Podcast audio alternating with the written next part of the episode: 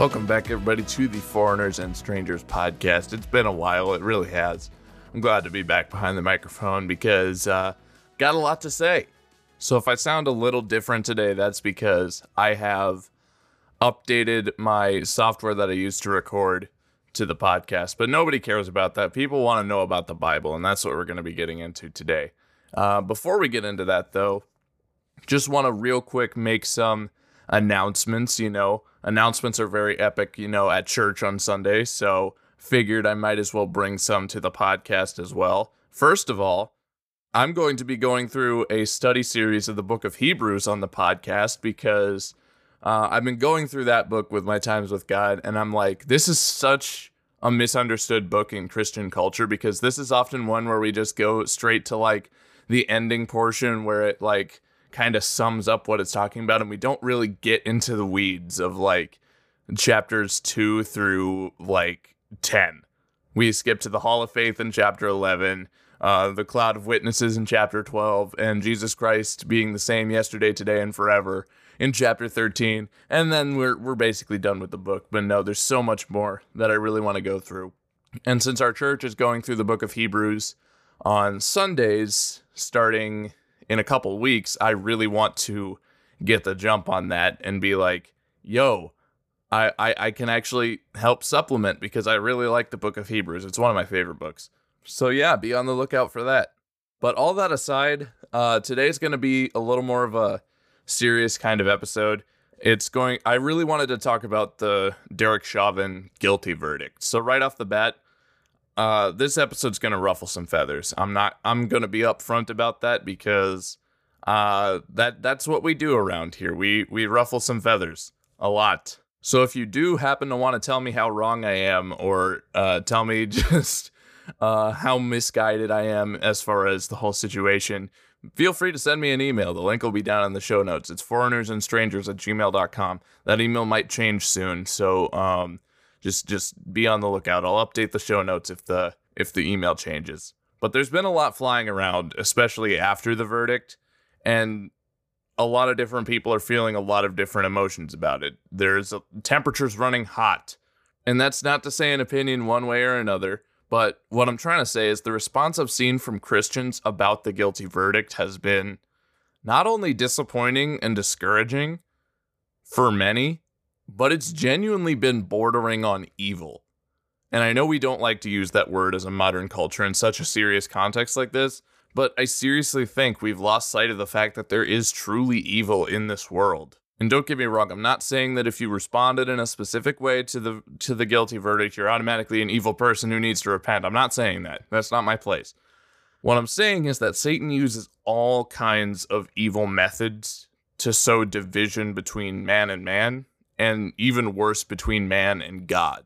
And so, to prevent that division, or at least address that we're going to be going and looking at the text today. And let me also say this isn't pseudo subtweeting my friends or anything, as this is like a widespread observation from many Christians of several different denominations. So please don't feel like any one person made me make this episode. I wanted to make it on my own. I was prompted by what I've seen and I was very, very discouraged. So like especially in cases like the Chauvin trial, we're very quick to cast stones against anyone who doesn't agree with us, and there's been a lot of that, a lot of that going around recently.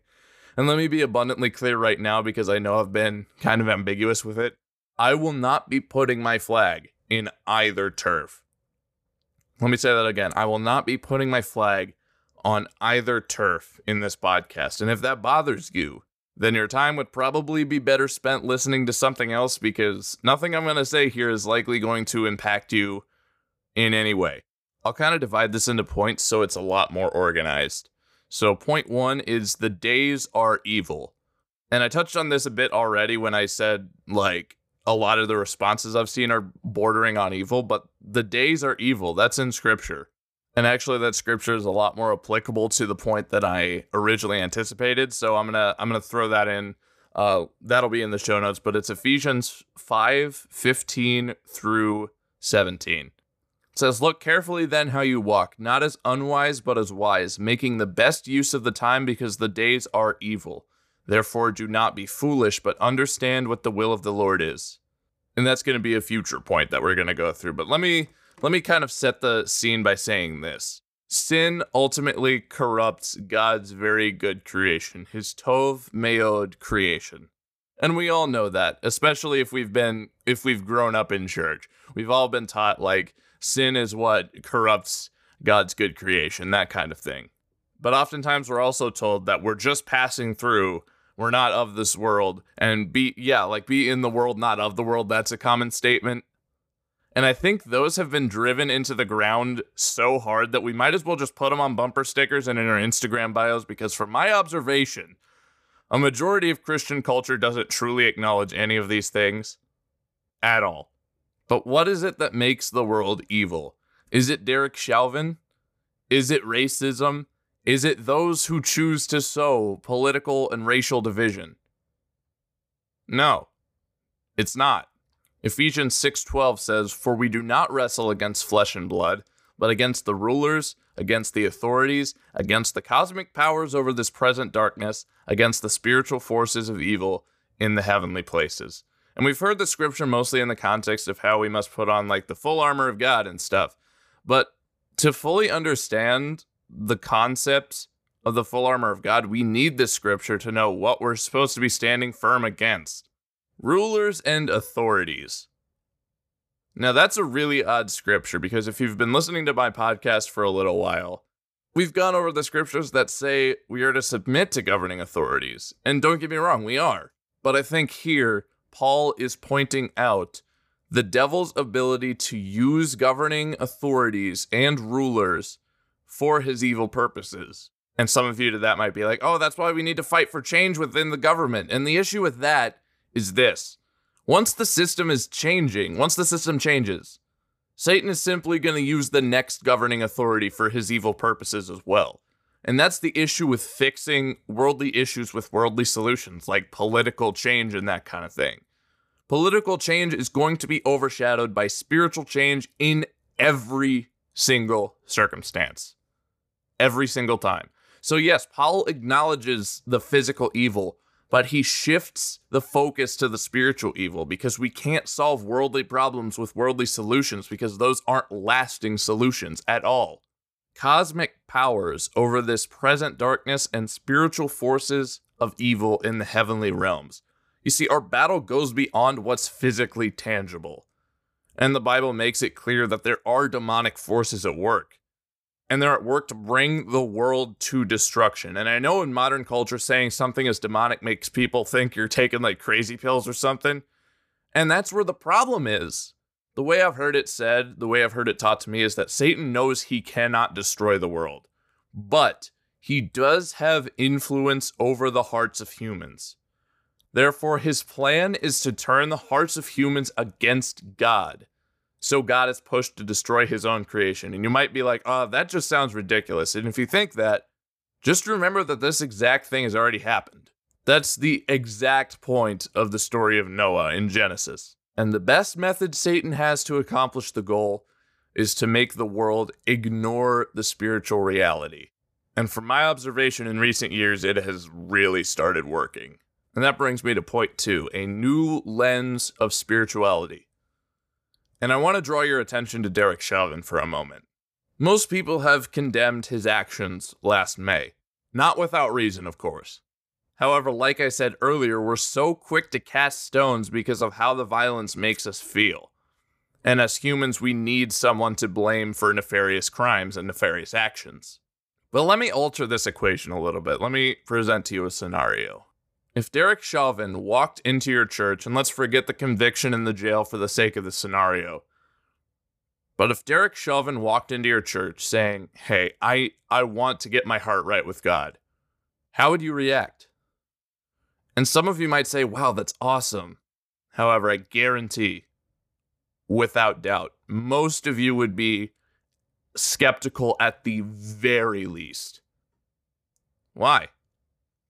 Because we've seen this before. Go back and read Acts chapter 9. Saul was literally a terrorist because terrorism is defined as striking fear into the hearts of a specific population for the sake of an ideological goal. That was Saul of Tarsus. And we looked at his story a few podcasts ago, so I won't get into it here. But I think without that spiritual lens, we tend to look at people as merely the sum of their actions. We don't look at them within their capacity to repent and turn to God because of the things we've seen them do. If Derek Chauvin walked into our churches, most of us would think, isn't this the guy who put his knee on George Floyd's neck while he said he couldn't breathe? How would that make anyone from that kind of background feel if they were genuinely seeking God? You have to remember that Jesus himself appeared to Saul on the road to Damascus and told him, while he was still a terrorist, that he was chosen as God's chosen instrument. 2 Corinthians 5:16 From now on, therefore, we regard no one according to the flesh.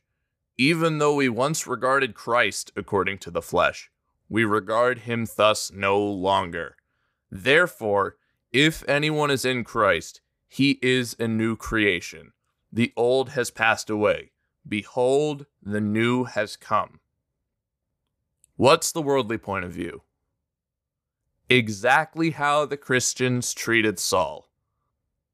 And that's why we need the change of perspective. We will turn more souls away from God through judging people based on their past actions. So we have to view them within their capacity that God has given them to repent and turn to Him. And we often look at various scriptures of upholding the cause of the oppressed and such, but we never preach repentance and the kingdom of God to the supposed oppressors. And that's a problem. Our hearts should break equally for the sinner and for the victims of sin. And the reason for this is what is an oppressor but those who are oppressed by the yoke of sin?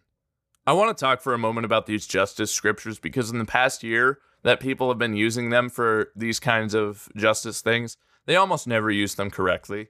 Especially over the past couple days, I've seen people celebrate the justice of the whole uh, Derek Chauvin verdict scenario by citing scriptures like Micah chapter 6, verse 8. I'm going to read that real quick.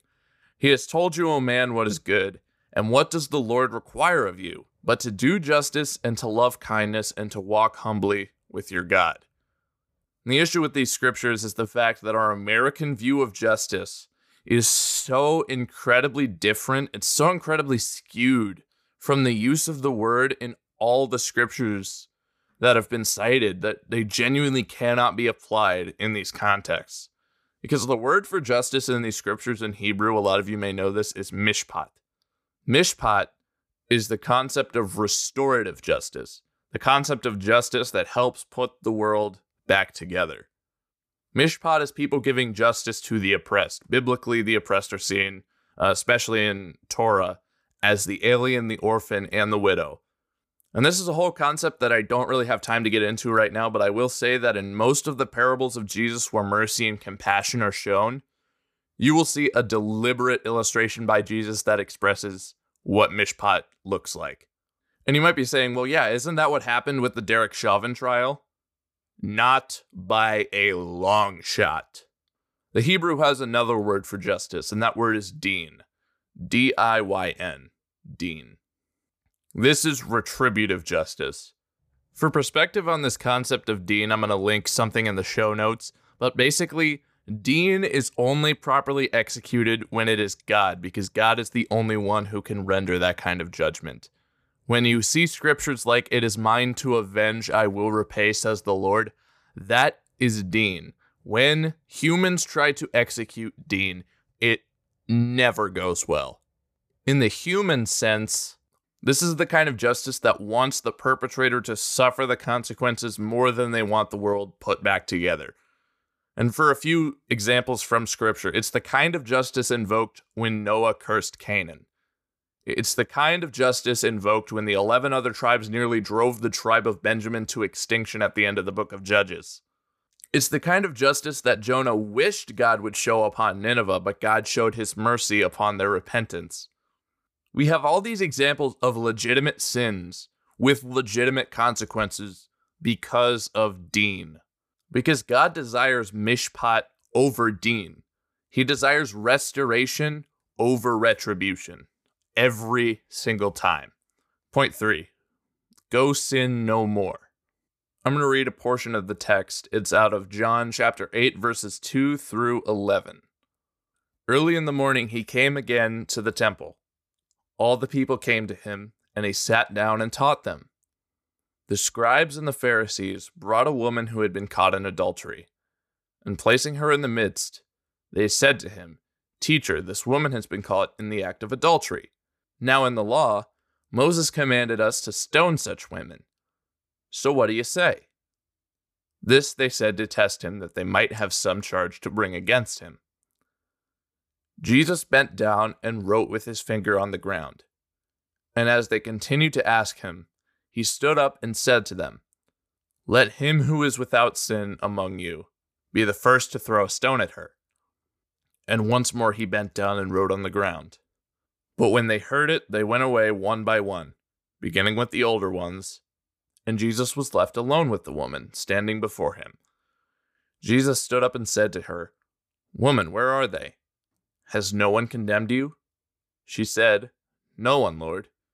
And Jesus said, Neither do I condemn you. Go, and from now on, sin no more. This is a story that we need to hear and constantly remind ourselves of. We live in a world where we hear the scripture, judge not lest you be judged, and we still find a way to do mental gymnastics around that scripture to justify ourselves judging other people. It's one of the hardest scriptures to obey in the age where everyone's mistakes and flaws are plastered all over social media and we're all riled up to give our opinion and condemn other people. It's a huge mess. That's why we need this story of Jesus and the adulterous woman. Let the one who is without sin cast the first stone.